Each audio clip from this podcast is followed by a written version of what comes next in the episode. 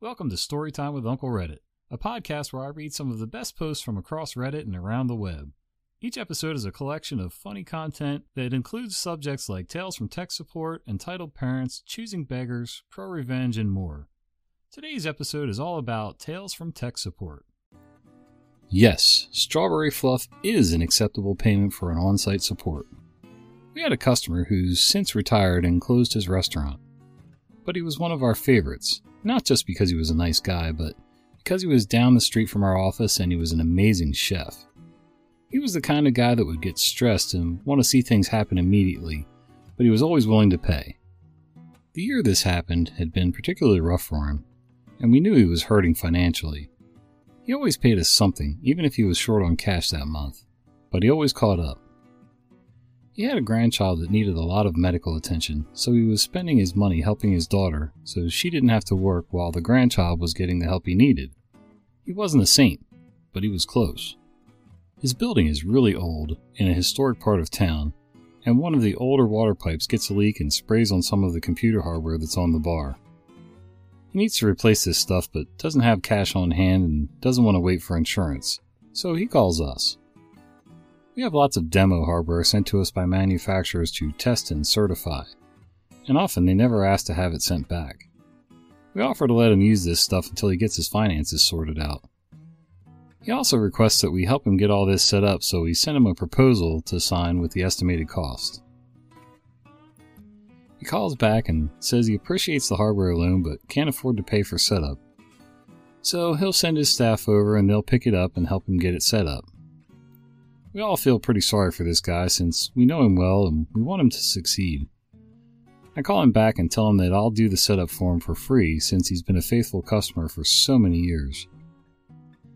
He won't accept free service and offers to deliver lunch for 10 with his amazing strawberry fluff dessert as payment when we're ready for it. Strawberry fluff is all I needed to hear. I go straight to the boss, and it took him about five seconds to agree to the terms. I followed his employees back to the restaurant with the hardware he needed, set things up for them, and then scheduled our fantastic lunch for the next week. That strawberry fluff was the best payment we ever received. Edit. I've had a couple people ask what strawberry fluff is, and this is what it is to me. This was a pie with fluffy graham cracker crust of his own magical design. Sliced strawberries and sliced pecans. Pecans? Pecans? Eh, whatever in a heavenly filling, and it was so fluffy, like the clouds the gods must have slept on. It was an experience that's hard to describe with mortal man's words. It was just sweet enough to tickle your dreams, but let you eat two slices without feeling guilty. That first kiss from a new love, the gentle cooing of a newborn baby, that feeling that only grandma's hug can give. All rubbish compared to this. I dare say you'd sell your soul for another slice if that were the price being asked. I don't know what it is, but I sure do want a slice now. So, do you guys ever do work for barter like that? For food, other services that somebody else can help you with, anything like that? I mean, I know in a corporate setting it would be tough, but smaller shops could do it. Okay, so just a heads up on this next one, guys. It's a little deep, but I felt like I needed to share it. Nothing's wrong with the program. I just need someone to talk to. I was on call and got a call in the middle of the night, maybe 15 years ago. I can't remember the customer or his name, but I can still hear his voice replaying his words. Nothing's wrong with the program. I just need someone to talk to. My best friend killed himself this morning. The pain and weight in his voice hit me like a boulder, and after a moment, I finally squeaked out, uh, I'm sorry, man. Let's talk. This was his best friend since high school, and he felt guilty because he knew his friend was hurting, but didn't know how to help him and felt like he let him down.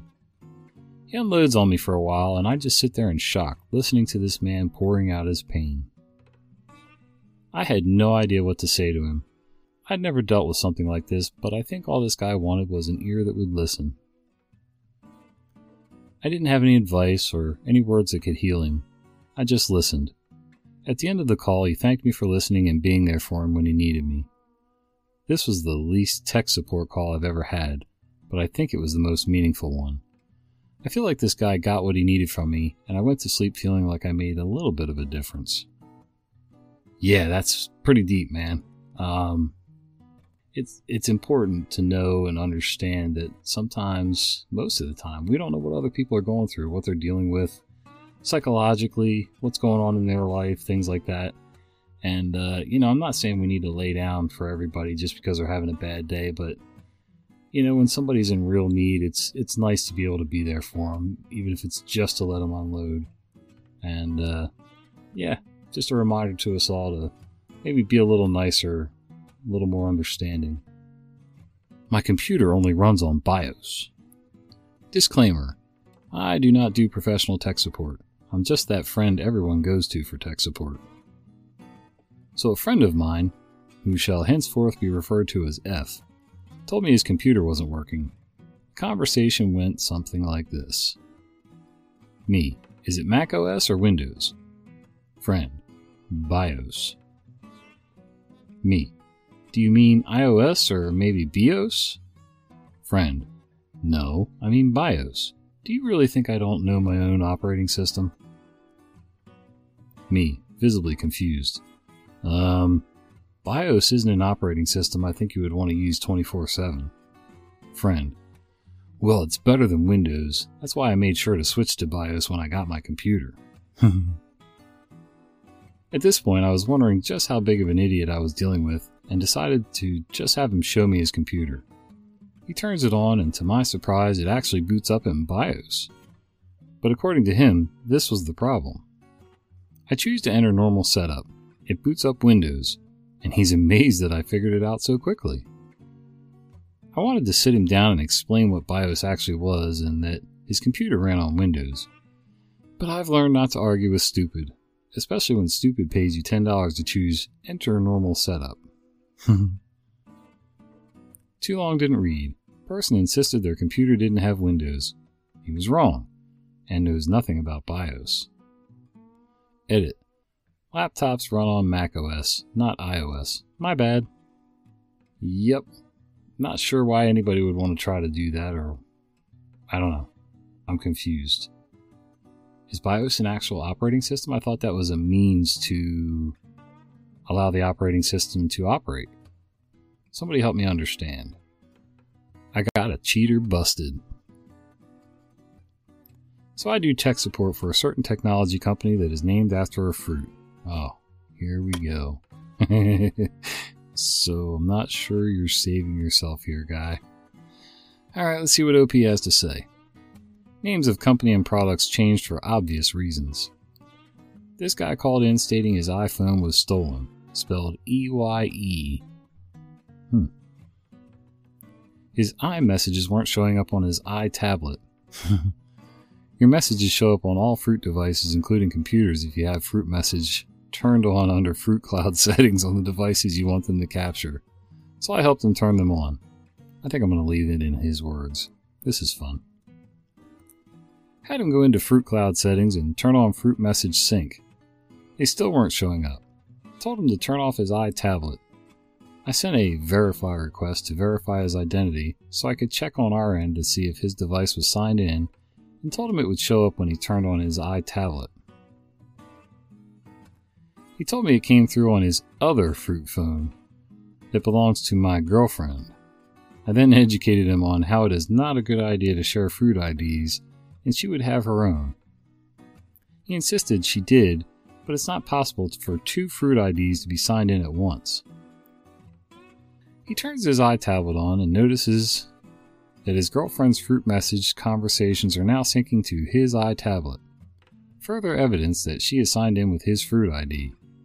I then reiterate that these problems can occur when you share fruit IDs, to which he snaps and insists she isn't.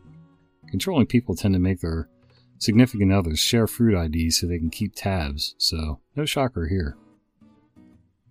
Then I can almost hear the bell go off in his head. Wait, if I can see her conversations. Oh no, that means she can see mine. I'm so screwed and you have no idea. Mumble, mumble. I say, I'm sorry, repeat that? You guys at Fruit have no idea how bad you screwed me. He then demands to know how to have only his messages sync and remove hers. I reply with the only correct answer. Your girlfriend needs to sign out of your Fruit ID and into her own. To which he replied, She is signed into her own effing Fruit ID. At this point, I could have hung up because of the swearing, but I was enjoying it too much, and this made it better.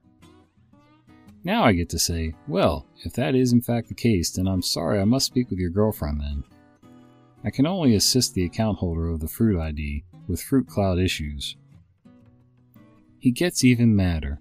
I had to put him on hold because, at this point, I couldn't hold back the laughter of him realizing he's been long caught and his girlfriend just hasn't confronted him yet. Then transferred him to Tier 2. We're allowed to self escalate if unable to gain agreement after 5 minutes. It was a hilarious call. I really wish I could know the tea of what happened after all that. Dude really messed up there. Then he wants to blame the fruit company. I'm wondering how many of you guys have ever run into this stuff where, you know, somebody inadvertently shared bad pictures or messages or things like that with their significant other. I'm not sure I'd even want to be involved in that, but it does sound kind of funny. It was DNS. I literally just had this one happen. Never thought I'd actually see it, but here we are. A customer came in complaining he couldn't connect to the corporate VPN at home. Typically, when initiating the connection from the software, the user gets prompted for the credentials. This individual is not getting that prompt. I take a look and first notice the laptop is not connected to any internet connection. I get it connected to the corporate Wi Fi, attempt the VPN connection, and get the prompt. But something tells me to try another way. Make sure. So I then connect the laptop to one of our hotspots that we use to test connectivity to the outside world only. Once that's connected, then I try to connect to the VPN. This time I do not receive the prompts for credentials. I look at the VPN connection details while it's attempting, and it just says host not found. I open up a web browser and try hitting the URL that we can use for the VPN. The page times out. I try hitting that URL from my phone while it's on mobile data and it gets there. Back on the laptop, I go check the IP configuration. And there it is. He's got the addresses of the company's DNS servers hard coded in there. I set the option back to automatically obtain for DNS and voila. He now gets prompted for the VPN credentials when trying to connect. Too long didn't read, it was DNS. Update the guy came back in today with the exact same problem. I checked the DNS settings, and lo and behold, the DNS server addresses were populated again. This was a true WTF moment. I did a little more troubleshooting and did a few reboots to try and replicate the behavior and determine how the addresses were getting set in the configuration. I noticed he had the Cisco software installed for his IP phone that his group uses. I know this to be a problem for other things that are unrelated to the DNS issue. Things like when disconnecting from the VPN, it won't reconnect without rebooting the PC. But this software also doesn't allow for the reboot or shutdown. Windows will just go to the restarting or shutting down screen and sit there indefinitely until a hard shutdown is enforced. I uninstalled the driver associated with the Cisco software that causes the behavior, rebooted, and tried again. On this and subsequent attempts, the DNS servers were no longer getting populated. That setting was staying set to automatically obtain and was then allowing the VPN prompt to appear. That sounds complicated. I've never dealt with a VPN, so everybody says there's such a great benefit to using VPNs. Uh, maybe it's time for me to try one out.